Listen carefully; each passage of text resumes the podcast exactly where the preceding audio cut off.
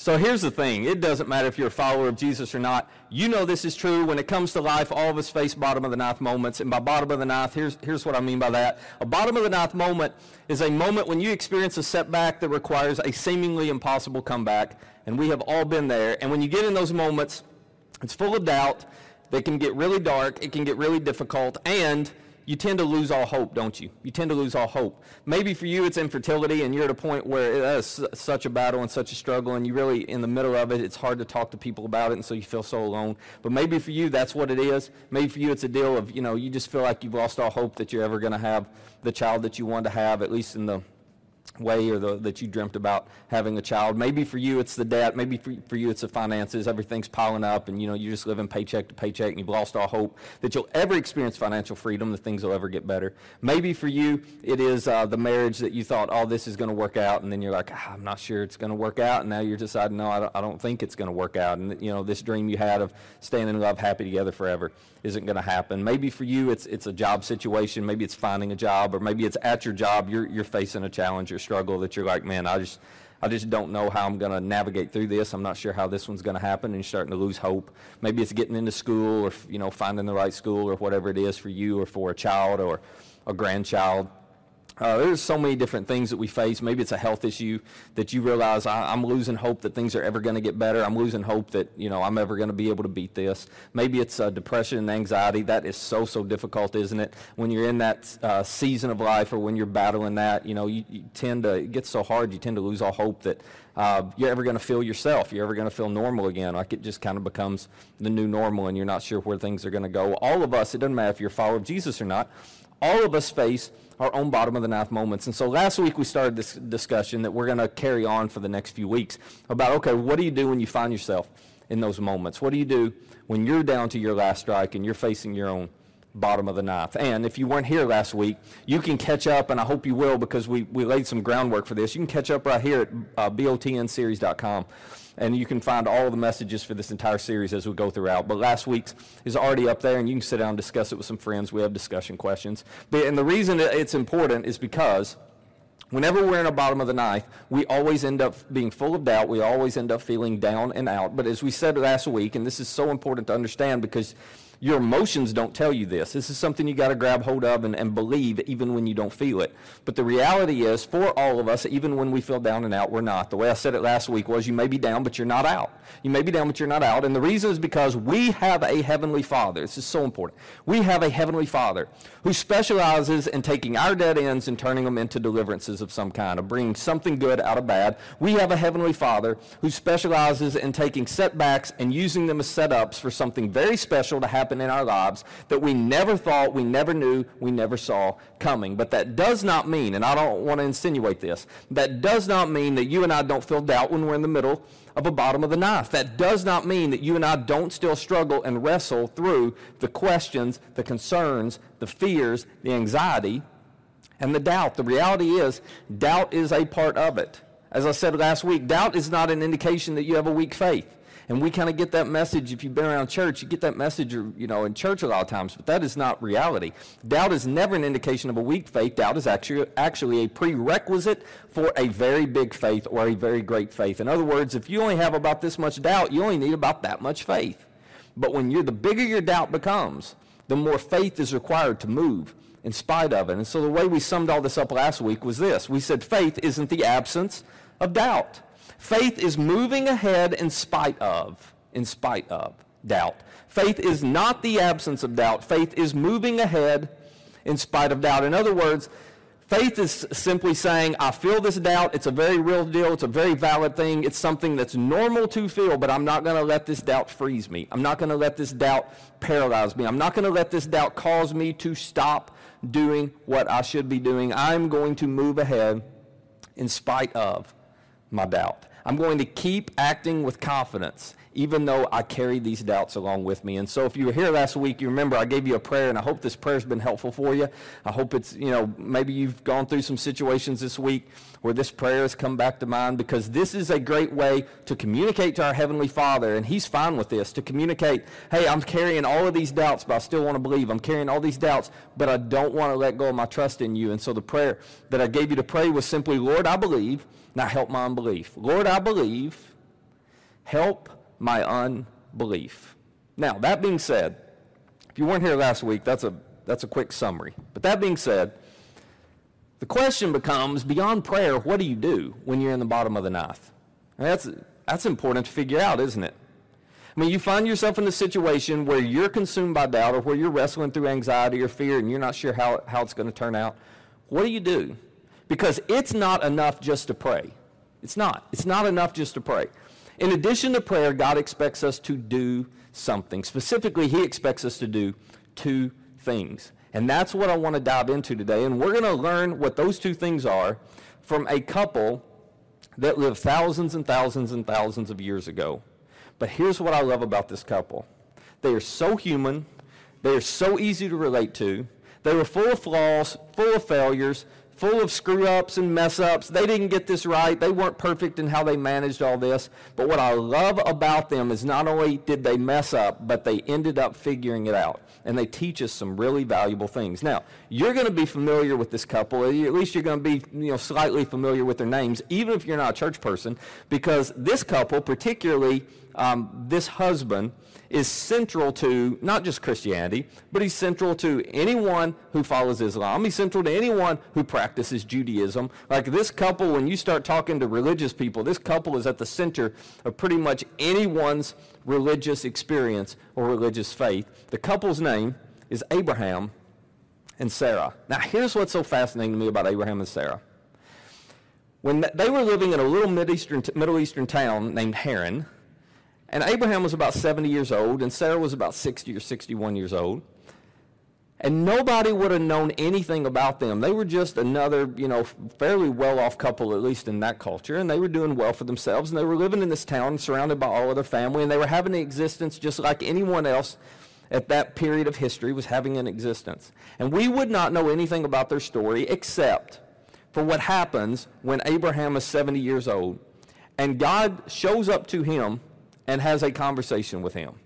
And he says to him, Abraham, I want you to pick up your family. I want you to leave your extended family, and I want you to move from Haran.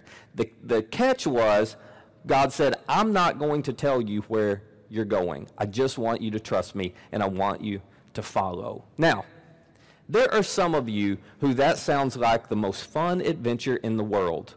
I am not one of those people. I would rather have a root canal as have to move my family and not have a clue where I'm going. Like I would, you know, and I don't know if Abraham was like this. I'm guessing he was by the fact he had some questions because I'd be like, well, you know, I would like a, a spreadsheet with a timeline of exactly how it's going to go, and you know, give me the budget for how we're going to cover this move, and you know, I would like a destination for sure, but I'd also like to know exactly how we're going to get there and how long it's going to take. Like I, you know, if you're a planner, you're with me. Your anxiety level is like uh, just straight to the top. If somebody asks you to move and say, I'm not going to tell you where we're moving. Just follow me. Just trust me. I'll tell you when you get there. You know, it's like, are you kidding me? So, in order to, I guess, entice or encourage Abraham to consider this, God makes Abraham three different promises. This is pretty interesting. God looks at Abraham and says, Listen, I have a plan for your life, but in order for that plan to, to unfold, you're going to have to trust me. You're going to have to move. But I'm going to tell you what's going to happen if you move. I'm going to make your name great, Abraham. Well, now that gets your attention, right? Because when you making your name great, in other words, people know who you are and people respect you, and maybe you're famous. Like that had to get Abraham's attention because there are some perks that come along with that. You notice when people get famous, you get free stuff. You go places, you get free stuff. You you get a reservation in any restaurant you want. You don't have to wait in line at DQ. You just go in the back door at DQ. I mean, it's really it's really simple when you're famous. People who are watching who are not from our community are going, "Why is there a line at DQ?" Well, you just have to Google it. I can't, you know, I'm not going to explain it now. But that when you know that probably got Abraham's attention. Okay, I'm going to make your name great. Well, that doesn't sound so bad. And then God said, "Abraham, I'm going to make you a blessing to all the nations on the earth." To which I'm sure Abraham said, "I have no clue what that means," but that again doesn't sound so bad. But it was this third thing. It was this third thing that I think got his attention and Sarah's attention the most. God said, Abraham, you are going to become the father of a great nation. And that struck right at the heart of the most sensitive, bottom of the ninth moment that Abraham and Sarah had lived with their entire lives. Because for the existence of their marriage, they had struggled with infertility. And for the existence of their marriage, in a culture, and we can't even fully grasp this, but in a culture where The number of children you are able to give your husband gains you respect, gains you honor, gains you worth. In a culture where the size of your family determined the greatness of your family, in a culture where so much of that was valued, far more even than it is today. Here they are at 70 and 60, 61 years old, and they have no children. And no doubt this had been a sensitive spot. This had been a point of pain for them for years and years and years. And they were at a point in their life where they had decided that the comeback just wasn't going to happen, that their bottom of the ninth was going to end in a loss. And now suddenly God is looking at them and saying, No, no, no, no. If you'll do what I ask, if you'll trust me, one of the things I promise you, you are going to have a son, and you're going to become the father of a great nation.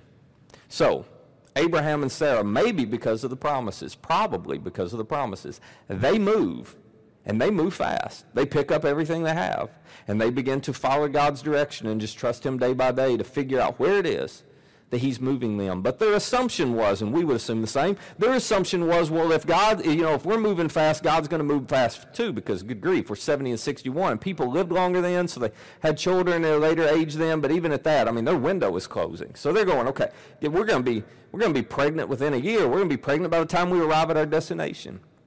And a year passes, and no pregnancy. Two years pass, five years pass, 10 years pass. If you know the story, you know, 15, 20. 25 years pass before they ever have a child. And in those 25 years, and I'm summarizing a whole lot of story, but in those 25 years, these two people are consumed with doubt over the course of 25 years, and understandably so, right? In the course of 25 years, they have multiple points in their life where they come to the conclusion, I don't think God's going to keep his promise. I don't think God's going to do what God said he was going to do. They have multiple points where they don't always get it right. I'll give you a couple examples. Twice, Abraham and Sarah show up in an area where a man who has great power and authority in that area, at one point it was Egypt and it was Pharaoh, approach them and want to take Sarah, this uh, Pharaoh wanted to take Sarah as his wife. And Abraham looks at Pharaoh and says, Go right ahead, she's my sister. Now, I, I, don't know how that conversation went once they sorted all that out at home, but I'm guessing Abraham slept under the stars for a few weeks after that. I mean, it's like, are you kidding me? But he, again, he was so afraid, and he decided, well, God's not going to do what God said he was going to do, and I don't want Pharaoh to kill me just to get my wife, so I'll just give her to Pharaoh. I mean, it's just, you, would look at this and say, here's a person who has no faith whatsoever. It got so bad that at some point, and ladies, try to wrap your mind around how desperate you would have to do, be to do this. It got so bad at one point that Sarah said, I'm never going to be able to have a child for you, Abraham. So here, here, here's my maid. Here's my maid. You just sleep with her until you get her pregnant. Like, can you imagine how desperate you have to be to get to that point? No, you cannot. You cannot wrap your mind around that, neither can I. But these are not people who, you know, they just had rock solid faith and they never doubted. No, they had, they had plenty of moments throughout their story, and this is important to understand. They had plenty of moments throughout their story where doubt overwhelmed their faith, where doubt took them out, where doubt knocked them out. But, as you're going to see in a minute, they did not let that stop them from regaining their faith, from regaining their trust, from regaining their hope. And sure enough, 25 years later, Sarah miraculously has a son named Isaac. And interestingly enough, Isaac has Jacob and Esau, two sons, and Abraham dies. And he doesn't see the fulfillment of the promise, but Jacob has 12 sons who become the heads of the 12 tribes of Israel, and a nation eventually is born. And it all starts because of a move that Abraham and Sarah chose to make. And so, what I want to do is dive into that story for just a little bit today. Because that is a story that teaches us hey, okay, I'm sitting here and I'm carrying all these doubts, and yet I still want to believe. I'm sitting here and my doubt has overwhelmed my faith, but I don't want it to, and so I want to, I want to regain my faith. This is a story that teaches us so much about what it looks like to wrestle with this, to say, Lord, I believe, but I need your help with all my unbeliefs in the middle of your bottom of the ninth moment, in the middle of your bottom of the ninth experience. Now, here's what's so interesting. And this, this story was central, as I said, to the Jewish people for centuries and centuries and centuries. And so, thousands of years later, the Apostle Paul, you've heard of Paul. The Apostle Paul is sitting down and he is penning a letter. And I think about this. He is penning a letter to people in Rome who are followers of Jesus who were facing, and we don't know what, what this exactly looked like for them or what the exact circumstances were, but they were facing their own bottom of the ninth moments. Now, we can guess. Can you imagine being a follower of Jesus in the first century in Rome? You're at the epicenter of the Roman Empire. You're at the epicenter of the authorities who chose, who authorized Jesus' crucifixion. They're sitting there in Rome following the one that the Roman people said, Yep, we're crucifying him. Can you imagine the doubt that they had to feel, the persecution, the pain, the struggle, the frustration? Can you imagine all of the obstacles they had to face from time to time? I'm sure at times it was just simple fear for their lives based on their faith in Jesus. Because unlike everyone else in the Roman Empire, these Christians, as they were just starting to become called, these Christians would not say, Caesar is Lord. Everyone else in the empire would just say, Caesar is Lord. These Christians refused to do it. They would say, Nope, we're not saying that because we believe Jesus is Lord.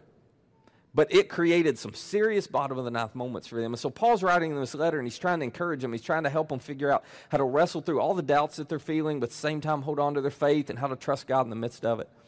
And he gives some extraordinary advice for us from this story as he summarizes and pulls out these lessons from the story of Abraham and Sarah, a story that they are very familiar with, these Roman Christians are. And so, as you'll see when we read this in a minute, Paul takes, you know, uh, dozens of years worth of story and he summarizes it in just a few sentences. But he gives us two great pieces of advice. He basically pinpoints here are the two things Abraham and Sarah did in the midst of their doubts to keep believing and trusting God in their bottom of the ninth moment. So I just want to read this to you. I want to pull these two things out for us, and then I'm going to give us all a little bit of homework at the end that's going to be really simple to understand. It's going to be very difficult to do, okay? I'll warn you on the front end, but hopefully this is going to be helpful. So, Romans chapter 4, Paul's in the middle of this letter to the Romans, and here's what he says Against all hope, Abraham in hope believed. Let me just pause right here because what a contradiction, huh? Paul says, okay, it was the Abraham's situation, and they were so familiar with the story. He said, you know, in Abraham's situation, it was against all hope. It was against all hope. Like there was no chance that God's promise was going to come true. Nothing added up, nothing made sense. But against all hope, Abraham, still in hope, chose to believe. Now, all I want to point out here before we keep reading is that this was not blind faith on Abraham's part.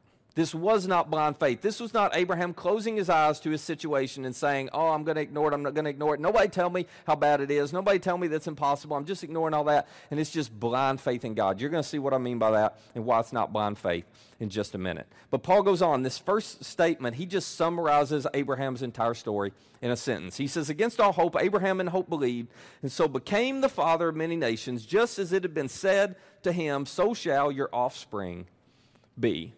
So, in a sentence, Paul summarizes dozens and dozens of years. And he says, Hey, you know what happened with Abraham. You know that Abraham, in spite of the fact that there was no evidence that pointed to this, still believed what had been said to him by God. He still believed the promise God had made. And sure enough, here we are, hundreds of years later, looking back, and it's easy for us to see we have perspective that Abraham didn't. It's easy for us to see God came through on his promise. But then, this is the valuable part. Paul dives into explaining to us how Abraham held on to this faith in the midst of all of his doubts. Here's what he says, verse 19 without weakening in his faith. Now, let me just pause right here because we know, I just told you this, we know from Abraham's story he had plenty of moments when he weakened in his faith plenty of moments. So what's Paul means? Paul like, you know, trying to brush things over and make Abraham look a lot better than he really was? No. Paul's just again, he's summarizing a whole life, a whole life. And so here's what Paul's saying. Paul's saying in the grand scheme of things, in the course of Abraham's life, when you look at where he started and where you look at where he finished, he did not weaken in his faith. That in other words, Abraham's faith started here, but Abraham's faith ended way up here. It was up and to the right. But the thing for you and for me that I think is so encouraging is to understand, and Paul knew this, is to understand that Abraham's faith may have ended up here, but it wasn't a straight line of growth. If you were to chart Abraham's faith, it would have looked a lot more like this it was a roller coaster. Moments where he had great faith and he believed and he held on, and moments where he just, the doubt just overwhelmed his faith and he lost it all. And he just, in essence, walked away and gave up.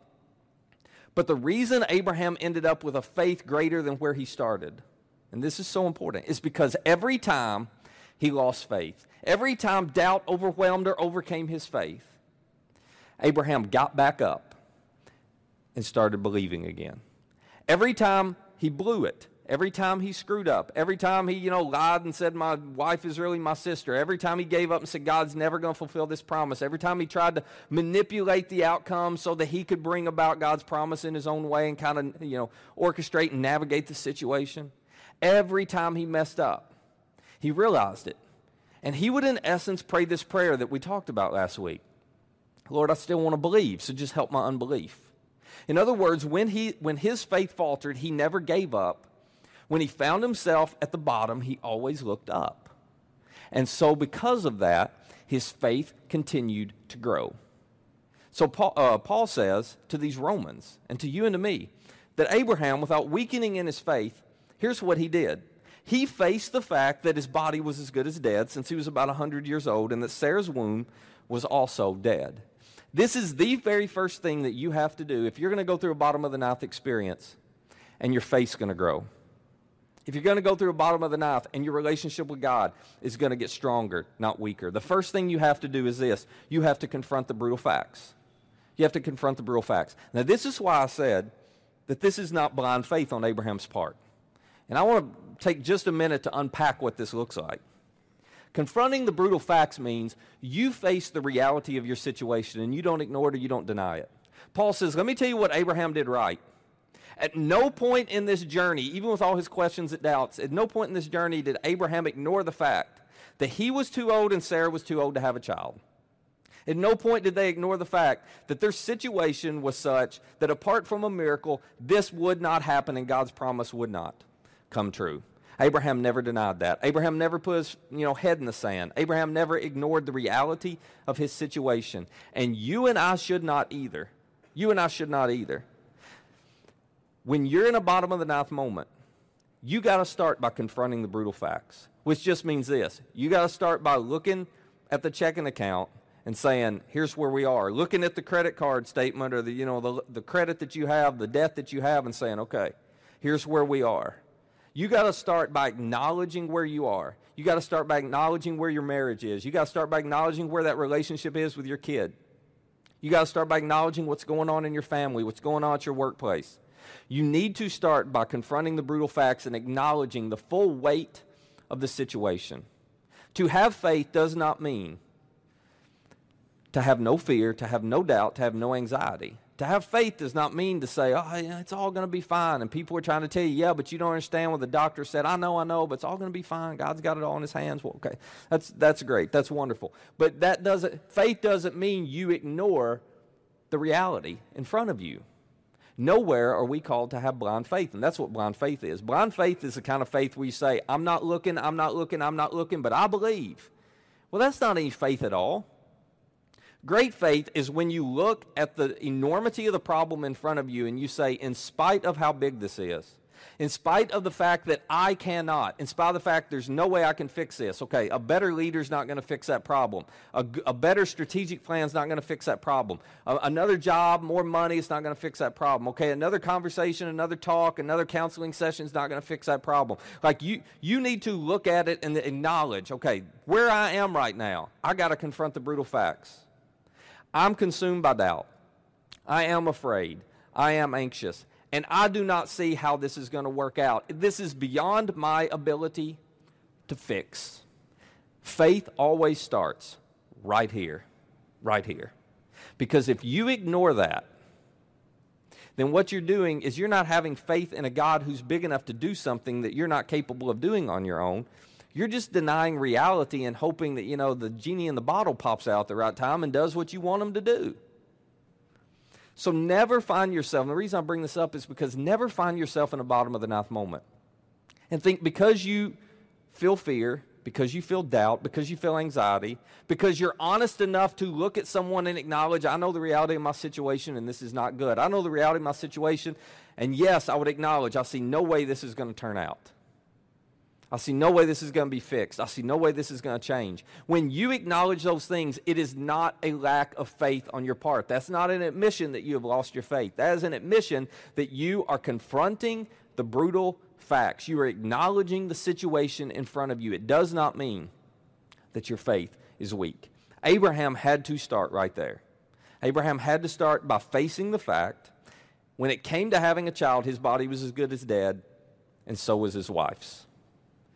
But that is not where he stopped. Step one is you confront the brutal facts. But step two, and this may seem like a contradiction, but step two is this. Paul goes on and he says, Yet, in spite of the fact that he faced the fact his body was as good as dead, yet Abraham did not waver through unbelief regarding the promise of God but was strengthened in his faith and gave glory to God. And then he goes on. He says, being fully persuaded, Abraham was fully persuaded that God had, this is a key part, God had power to do what he had promised. So you confront the brutal facts, but here's the second thing you keep believing. This is what Abraham did so well. You confront the brutal facts, but you keep believing. In other words, I'm going to confront the brutal facts of my situation. I'm going to acknowledge that this is something beyond my ability to fix. But I am going to keep believing. I'm going to keep having faith. Now, this is key. Don't miss this. Abraham did not have faith in an outcome taking place. This is so important. Abraham's faith was not in the outcome. Abraham's faith was not in, well, I'm just certain God's going to orchestrate my circumstances and everything's going to work out fine. Abraham's faith was in the one who had made him a promise. Abraham's faith was not in, well, you know, I'm going to get this answered prayer and get what I want and it's good. No, no. His faith was in, I know the one I'm following. I know the one who made me this promise. I know what his character is like. I know how he has treated me. I know how he's been faithful and dependable and trustworthy to me in the past. I am trusting in him. I'm not trusting in this. I don't know if this outcome is going to happen. I know what he promised, but I don't know how that's going to happen. I can't imagine how it's going to happen. But my faith isn't in whether that happens or not. My faith is in my Heavenly Father. My faith is in the one who I trusted enough to get up from Haran with my family and move to a place he was going to tell me. And he has been faithful in every other situation, so I'm going to trust he's going to be faithful right now. This is what it looks like to keep believing in the midst of situations and circumstances that seem impossible. This is what it looks like to keep believing when you find yourself in a situation where you think, I can't fix this, and I see no way, I see no scenario where God is going to fix this. But your faith isn't in God fixing something. Your faith is in the one who has promised to be with you. Your faith is in the one who has promised he's trustworthy. Your faith is in the one who can do anything and has the power to do anything. And whether he does it or not is not your major concern. You have faith that he is with you no matter what he does and no matter what happens in your bottom of the ninth. Because the reality is sometimes God steps in and does a miracle. And sometimes he doesn't. And we're going to talk more in a couple of weeks about why that is and what you do when you find yourself and how, you, how it impacts your relationship with God when he chooses not to step in and do what you want to see him do. But Abraham's faith was not in whether or not the outcome happened that he wanted. It was in the one who had the power to do what he had promised Abraham he would do. Now, the reason this is such a big deal, the reason I don't want you to miss this, is because all of us, this is human nature, I'm just like you, all of us find ourselves in situations where we focus on the outcome, we focus on the destination. It's all about, well, I've got this problem and I want this to happen. And when this has happened, then, oh, I'm going to thank God. I'm going to be so grateful and I'm going to give God credit. And then I got this problem and when this happens, and then I got this problem when this happens. I mean, all we focus on is the outcome. Listen, God is not focused on the outcome. Whatever your bottom of the ninth is, God's concern is not orchestrating the, the appropriate outcome because that is no problem for Him. You're focused on the destination, but He's focused on the journey. You know what His primary focus and concern is? Your relationship with Him in the process of getting to where you're going to get.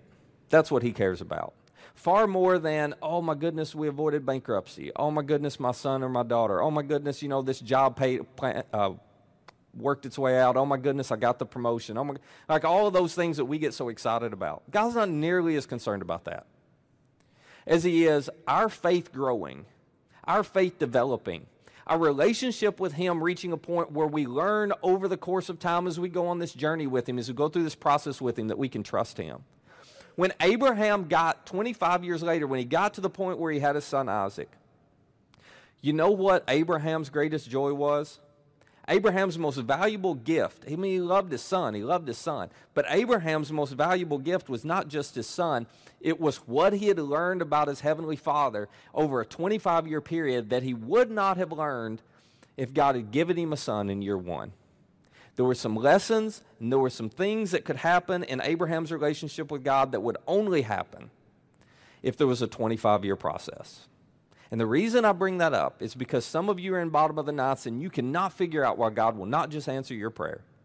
You can't figure out why he's not just fixing things like that because you're like, he can. And it's creating so much doubt and uncertainty in you. And I get that. I totally get that. But the reason is often because he wants to teach you some things through the process. He wants you to come to know him in some ways. He wants you to learn to trust him in some ways. You want a quick fix, he wants big faith. You want a quick fix. He wants you to have big trust in Him. And that'll only happen as you wrestle through. I got to confront the brutal facts, but I got to keep believing. I'm going to confront the brutal facts. I'm going to keep believing. And sometimes, isn't it true along that journey that you lean a little too much to confront the brutal facts and your, your doubt overwhelms you? Your doubt overwhelms your faith. And then, just like Abraham, you have to remember no, no, no, no. My Heavenly Father cares. He's there, and I can trust Him. And then you start believing again. And as you find yourself navigating through that, you find yourself having those issues, just remember Abraham had them. Every person who's ever followed God has had them. It does not mean that you're failing at your faith. As long as you look up and you re engage and you keep believing. That's what Abraham did. Paul says that's the lesson that he teaches us. Confront the brutal facts, but keep believing. Hold on to both of those things at the very same time. Now, for Abraham, and this is great news because for us as well, when you and I understand this and when we begin to grasp and practice this, the payoff, the reward, what we experience in our relationship with God is extraordinary. Here's how Paul summarizes it at the end of this little passage in Romans. He says this This is why the fact that Abraham faced the facts, but he kept believing. This is why it was credited to him as righteousness. Let me tell you what righteousness is. Righteousness just means a right standing with God. It means you have a relationship with God. It means you are a friend of God. Throughout this process, this is what Abraham experienced. His faith, his trust in his heavenly Father in the midst of his bottom of the ninth, enabled him to develop a relationship with God that reached a point where, guess what the writer of Abraham's story said? The writer of Abraham's story described Abraham this way He said, Abraham was a friend of God. But he was a friend because he went through a process or a journey where that friendship developed over time as he learned to confront the brutal facts, but still keep believing. That's what it looks like. To have something credited as righteousness, it means we get to enter into a relationship or a friendship with our Heavenly Father. And Paul says, I want you to realize it's that personal, not just for Abraham, it's that personal for us. He goes on. He says, The words that was credited to him were written not for him alone, but also for us. Paul says, You got to understand this is personal. And I'll explain this in a minute. To whom God will credit righteousness. So Paul says God wants to credit righteousness. God wants a relationship. God wants a friendship, not just with Abraham, but with every single one of us. For us who believe in him who raised Jesus our Lord from the dead, he, that is Jesus, was delivered over to death for our sins, and he was raised to life for our justification. Justification just means, hey, everything's been made, made right, the debt's been canceled, your account has been cleared. Now, this is so big. This is so big. Because what Paul just said to us was this We have a Father in heaven who wants a relationship with us just as much as he wanted a relationship with Abraham. We have a Father in heaven who wants a friendship with us just as much as he wanted a friendship with Abraham. That just like Abraham was called a friend of God, you and I can be called a friend of God. It is why Paul said Jesus came and he died and he rose again. He died for our sins and he rose again for our justification or for our reconciliation with God. so that we could have righteousness credited to us, which is just a fancy biblical way of saying so we could have our sins forgiven, everything could be made right between us and God, and we could have a friendship with Him the way He intended. That is why Jesus came. It is why He did what He did. That is the lengths to which God went to try to develop a relationship with you and with me. It's that important to Him. It is that important to him. This is not a transaction thing. And this, this is not a deal of, oh, you know, I gotta, I gotta put my faith and trust in Jesus so I can go to heaven one day. Like that, I mean, that's fine, but that's transactional. That's kind of like i am doing this because of the, you know, I'm just sign my name to this and good. Now I, I get the benefit and we're all good. No, no, no. God says oh, this, that's not what this is about. This is about I want a relationship with you, which is why everything that happens in your life happens because God's greatest goal for you is to build big faith in you or big trust in you. Because the stronger your trust and your faith is with your heavenly Father, the closer your friendship becomes. See, when when you confront the brutal facts and keep believing as you follow God. Your friendship or your relationship with God goes through the exact same cycle, it goes through the exact same stages that your friendship and relationship with anybody else goes through. Here's what happens. When you confront the brutal facts and you keep believing, the first thing that happens is you come to know God. You come to know Him. You begin to understand what matters to Him. You begin to understand as you spend time with Him and as you wrestle with Him through some of this, you begin to understand what He cares about. You begin to understand what he's for. You begin to understand who he's for. You begin to understand how much he's for you and how much he cares about you. And the more you come to know him, just like any other friendship you have, the, any other relationship, the more you come to know him, you know what happens? The more you come to trust him. Because as you get to know him, you realize he's dependable, he's trustworthy, he's faithful, he's caring, he's compassionate, he's kind, he's loving, He's grace filled, He's merciful. You begin to trust Him because you get to know and you get to see His character. And the more you trust someone, what happens? The more you come to believe them. The more you trust God, the more you believe Him. The more you trust God, the more you begin to believe God, even when it doesn't make sense. And you just think about this in your other relationships. Isn't this the way it works? You have certain friendships that you know that person so well and you have so much history with that person and you have so much trust in that person that they can tell you something that makes no sense to you, but you'll trust them and you'll believe them because you know they wouldn't lead you astray. Well, this is what happens with God as you confront the brutal facts and yet you keep believing and you wrestle through these things with God. The more you know him, the more you trust him, which means the more you believe him, and even when he doesn't make sense and you begin to find yourself extending forgiveness to people when it makes no sense to extend forgiveness. But you just know that's what God says you should do, and it's got to be the best thing, so you do it. And you trust that it's going to work out and it's going to be in your best interest. It's why you take your finances and you begin to manage them entirely differently. It doesn't make any sense to give first and then save second and then try to live on the rest. That makes no sense, but that's what you start doing. You make it a priority to give first and you make it a priority to save something second, and then you live on the rest of it because you believe Him, even if it doesn't add up in your head. This is why you begin in your marriage to practice mutual submission because that doesn't make any sense. If I mutually submit and I try to, you know, put the interest of my spouse ahead of my own, then what if they take advantage of me and how's that going to make things better? But you just believe him enough, you do it. You just step out and you trust him and you manage the areas of your life the way He asks you to because you know He's trustworthy and you can believe Him. And guess what happens? The more you believe Him, the more you love Him. Because in any relationship, it's the way it works. Trust and belief lead to love. The more you trust and believe someone, you find yourself coming to love them more. Not loving what they can do for you. This is so important. Not loving just what they can do for you, but loving them for who they are. Even if they don't do what you want them to do, you still love them because of who they are. And in your relationship with God, that leads to you following Him. Following Him when it costs you something, following Him when it doesn't make sense following him when it's difficult and hard, following him when you find yourself in the bottom of the ninth and he is not changing the situation and things are not getting any better. Maybe even you find you lose. But it doesn't matter. You get to the point where you decide, even if I lose here, even if you know, this person's life isn't saved and this is, doesn't happen and I don't get out of this predicament and this isn't turned around, even if God doesn't do what I so hope He does, He's still worth following because I know who He is. I trust Him, I believe Him, and I love Him. This is what it looks like.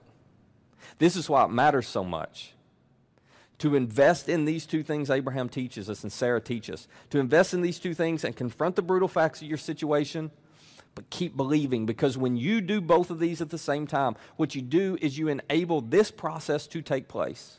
And guess what happens? As you work your way through this and you learn to follow, you come to know Him in a new way you never have before, and the cycle starts all over again, and your friendship with God goes deeper and deeper and deeper. So, let me give you a question. Let me give you a little homework and we'll wrap up, okay? The question is this What would I do if I was confident God was with me? You need to answer that question. You need to pray, Lord, I believe, help my unbelief. But you also need to answer this question. And whatever the situation or circumstance is you're facing right now, your bottom of the ninth moment, ask yourself, what would I do if I was confident? If I was confident that God was with me? Now, I told you this was easy to figure out, but it's really hard to do because when you answer this question, you need to do it. When you answer this question, what you need to do this week is you need to act on it. You need to do it. Maybe what you would do if you were confident God was with you is that you would extend the forgiveness that doesn't make sense to extend. Maybe you would give the money it doesn't make sense to give. Maybe you would reconcile the relationship it doesn't make sense to reconcile. Maybe you would come to the point where you would say, you know what? If I were confident God was with me, then I would just turn this entire situation over to Him and, and I would acknowledge, I'm going to love you and trust you and follow you whether you do what I want you to do with this or not because you're worth it. I don't know what this looks like for you. But you need to figure out the answer to this question. And then this week, you need to do it. You need to do it. You need to keep praying, absolutely, but you need to put some feet to your prayer. And you need to do the thing that you would do if you knew without a doubt, my heavenly Father is with me. Not, not that you were confident He was going to fix your situation, but if you were confident He was with you through the situation, what would you do? You need to do it. You need to do it. For some of you, you've been trying to figure out what it means to have a relationship with God, and your answer to this question may be to explore this further. It may be to ask some questions. It may be to read your Bible a little bit. It may be to keep coming back and trying to figure out who God is. And for some of you, you've been doing that. And if you were confident God was with you, your next step would be to come to know Him. It would be to enter into a relationship with your Heavenly Father. And Jesus has already made everything possible for that to happen. Paul said everything that needs to happen for you to have a friendship with God has happened. You just need to embrace it. You just need to trust Him. You just need to accept the gift that Jesus offers through His death and His resurrection. So, as we close, I want to do a couple things. I want us to pray together. And if you've never taken that step, maybe you've been in church and maybe you kind of been around faith, but you've never actually taken the step to say, you know what? I want a friendship with you, Jesus. I want a relationship. I'm going to give you an opportunity, just where you are in your own mind in your own heart, your own way, to tell God that. And for those of us who do follow, but we need to confront some brutal facts we need to keep believing. Would you take these next few moments to, to say, God, give me the wisdom to know what I should do, what I need to do, what I would do if I was confident you were with me, and then give me the courage and the boldness to go do it this week? Let's pray. Father, thank you that you want a relationship with us, and that blows our minds when we stop to really think about it. That not only could Abraham be a friend of yours, but we can too. And so, for those who never embrace that friendship, right where they're sitting, right where they're watching right now, would you, um, would you let them know how much you love them? And I, I pray that they'll take this moment just to express to you, I want to I want to be your friend. I want to know you. I want to begin this relationship and this journey with you because that is what you want most from us. For those of us who are following you, but man, the doubts overwhelm our faith so often, would you help us to have the wisdom to know what we would do if we were confident you were with us in our current situation. And then give us the boldness and the courage to go do it. And we know that there's only so much you, we can do, and that there's a huge gap between what we can do and what needs to happen in our situation. We're just going to trust you with that gap to do with it what you want to. But whether you bring the comeback or not, whether we get the outcome we want or not, we're going to trust you and we're going to believe because you are worth following. And we thank you for that. And we ask all these things in Jesus' name.